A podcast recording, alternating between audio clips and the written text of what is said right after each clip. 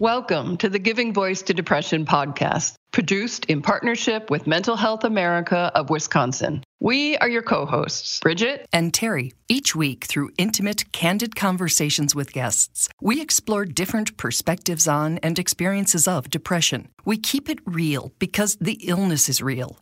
We keep it hopeful because there truly is hope in spite of what depression tells you. We are not experts or therapists. We're sisters and best friends who live with depression and have interviewed hundreds of others who do as well. By sharing stories of lived experiences, we expose depression for the lying bully it is. Hi, Bridget. Hey, Terry. Welcome to a new year, a new decade, and a new season of the Giving Voice to Depression podcast. If you follow us on social media, where we post daily, you may have seen some quotes from a writer, Savannah Wall. We highlighted some of her ideas from an article titled, When You're Homesick for All That You Were Before Depression. The posts prompted some really good discussions. And since talking about depression is one of the ways we can destigmatize it, we reached out to Savannah to talk more about what she wrote and about how she felt which we think many of you will understand and relate to. Here now is Savannah Wall giving her voice to depression.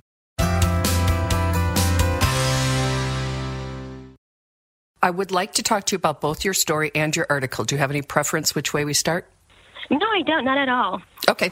Then I'll start by just asking. There were like five lines I just would like to read and then have you elaborate on them, what they meant, and, and we'll see if that works. Sure. Um, uh, first, the very idea that you were homesick for all that you were before depression. Mm-hmm. I'd never used the word homesick to describe it, but it's like it's like us sick, right? We, we can't find the us. Mm-hmm. Exactly. Not only do you feel alone, I felt physically heavy. And, you know, and though I'm married, you know, I'm happily married and I have great friends and a support system, have family, I have all that, like, you know, a normal person would want. But I just felt so empty and so far away from the people that I loved, even though my love for them was so immense. And I know that their love for me was immense. No matter how hard I tried, I just couldn't feel them. Um, it's just a very, very dark place to be. I didn't know how to describe it except for just feeling really homesick and homesick for the people that I loved, homesick for, you know, kind of who I was before depression, homesick for that bubbly, you know, energetic, you know, woman that I was. Um, and I just, I couldn't get there no matter how hard I tried. Isn't it hard to explain how at once we can feel so completely empty and yet so heavy because we tend to associate empty with lightness. Um, mm-hmm. Um, but there is like a physical weight to it. I remember that trying to just get out of bed and feel like, you know, you had something stacked on your chest. Yeah, like a stack of bricks. yeah. Exactly. Oh. So, one of your quotes was It pains me that I no longer feel like a broken plate of glass, salvageable because it only cracked in three pieces. Maybe some people can cement their broken hearts with green tea, matcha, and essential oils. I love that. or whatever the earthy healing trend is today, but that doesn't cut it for me. I feel crushed, shattered in mm-hmm. ashes, dust like. I almost cried for you. Oh. That's exactly how it was, and that's exactly what I was feeling in that moment you know, I'm not going to lie, I did try different things because I was in such a desperate place. You know, I tried the vanilla and the lavender candles and, you know, um, hot baths and spicy foods and all those things that they say helps the brain, you know, trigger, you know, happy dopamine and all that. And it just wasn't working because it was just at such a dark place that I really, truly needed to seek help. Can you imagine people saying to us if we found out we had any other chronic illness, burn a lavender candle? Mm-hmm. I mean, why would we expect that to work? Exactly. I know. It's an illness and it, and it overtakes you, and you have no sense of like control in a way. And it might make you feel okay in the moment. It might, it might make you feel relaxed, but nothing really truly takes away that emptiness, that void feeling that I mean, it literally sh- just shakes you to the ground. I mean, you, you you just don't feel like you can get up. I, I, keep wanting to skip to how you got out of it, but I'll read you the three more things and have you. Okay. So, if you're going through depression, I know you feel heavy. You make a list of different reasons to tell your friends why you can't make the outing, so they sound different each time. Maybe you have a good friend, a loving spouse, even a furry friend to take away your Sunday blues, but you still feel alone. Yeah, I did make up things. Um, I ha- also had, um, you know, an autoimmune disease where I could blame that instead of my depression, you know, and say, oh, you know, I, you know, I can't really move well today. You know, I don't know what it was, but I was almost, you know, embarrassed or ashamed at the time to, you know, say, well, you know, I'm feeling really depressed right now. I don't really want to go out. Is it because you were ashamed?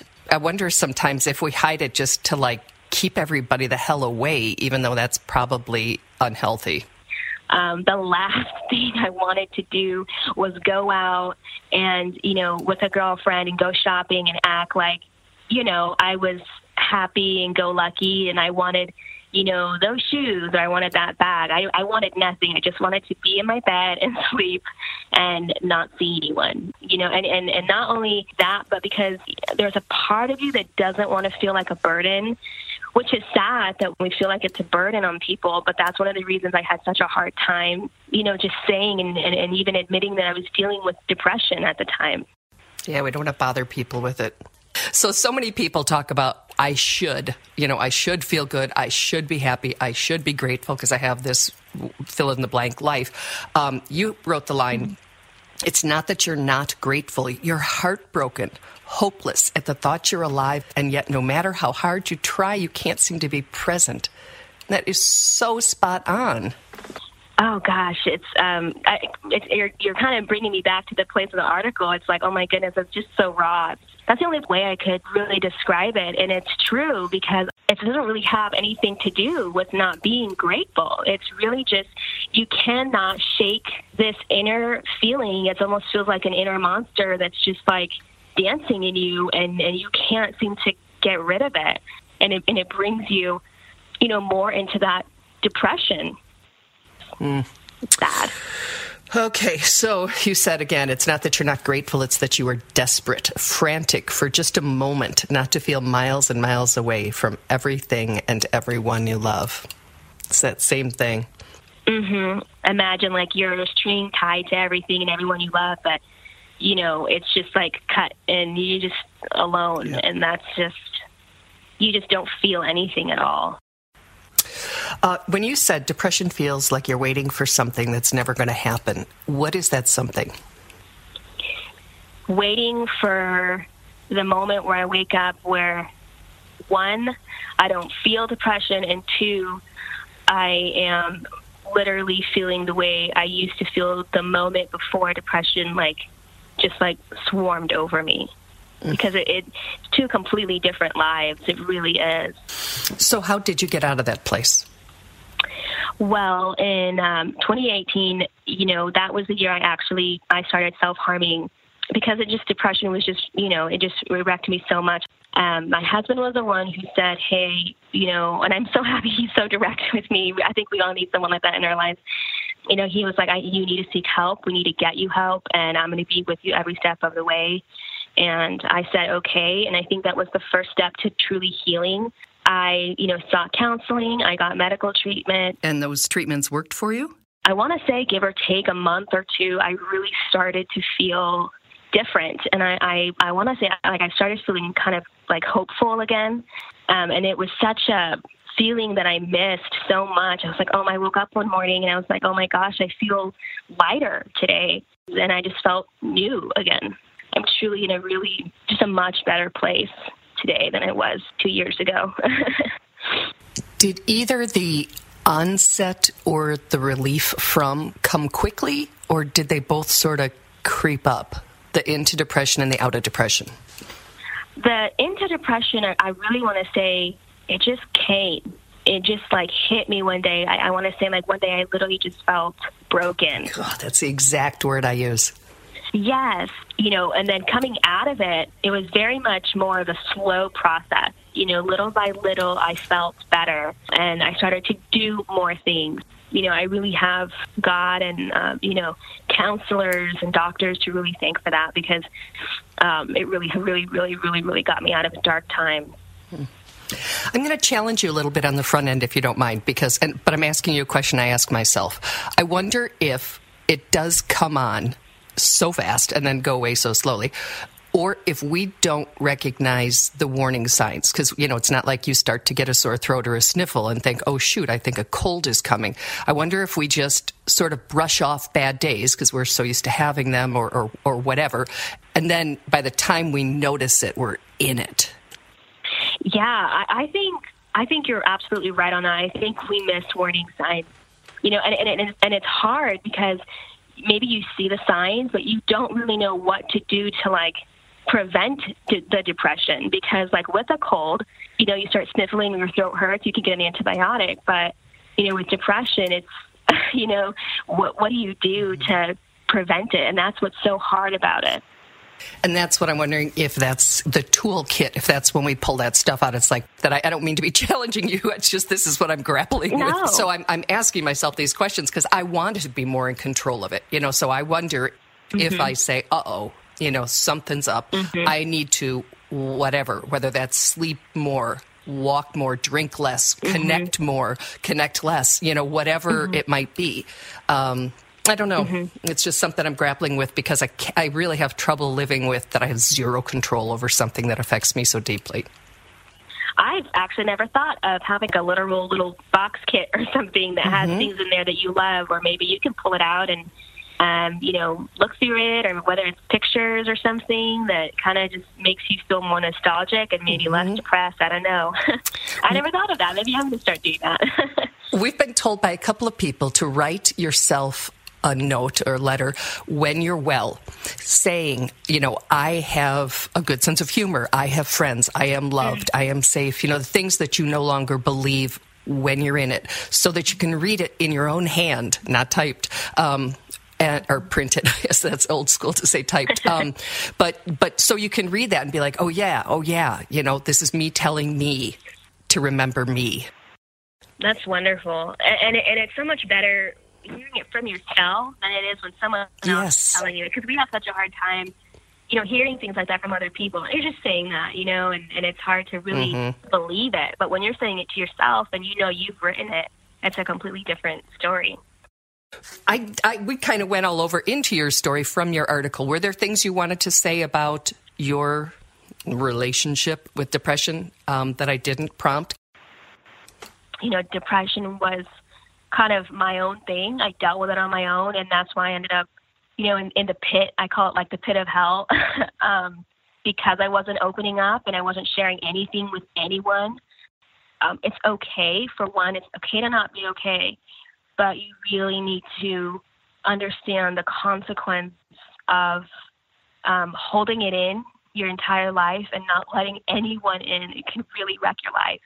And um, I really want people to to seek help, and even if it's just telling one person at one little, you know, by yourself, and you know, and um, or if it starts with writing it down and, and what you want to tell depression, you know, I think just taking that first step will really, really make a difference in your life. I certainly relate to Savannah's description of feeling nothing, and I'm always sort of dumbfounded how feeling nothing can be so painful. Oh, that's so well put. And her words shattered and dust like. I kind of stop at broken. I've never gone so far as to say dust like, but when I use the word broken, that's one of my uh, internal warning signs that I'm headed down a road I don't want to go down. Mm-hmm. Speaking of the word she uses, I was so intrigued with the word homesick that I looked up quotes to see if there was one we could use for this episode. And one of my favorite authors, Unknown, said, I am homesick for a place I'm not sure even exists, one where my heart is full, my body loved, and my soul understood. And so we thought we'd make that our wish for you this new year. And us. And us along with mental peace and mental health. We look forward to another season of shared stories and peer support. And as always, if anyone has ideas for episodes, we truly welcome them. Email Terry, T E R R Y, at givingvoicetodepression.com. Thank you for listening, and we'll be back next week. Bye. We truly hope that our podcast brings a little more understanding, helps you better articulate your experience of depression, or better understand how to support someone else's. We invite you to join us for daily posts on the Giving Voice to Depression Facebook page and on Twitter and Instagram at Voice Depression. It is a comfort to be among fellow travelers on depression's dark road. And remember, if you're struggling, speak up. If someone else is, listen up.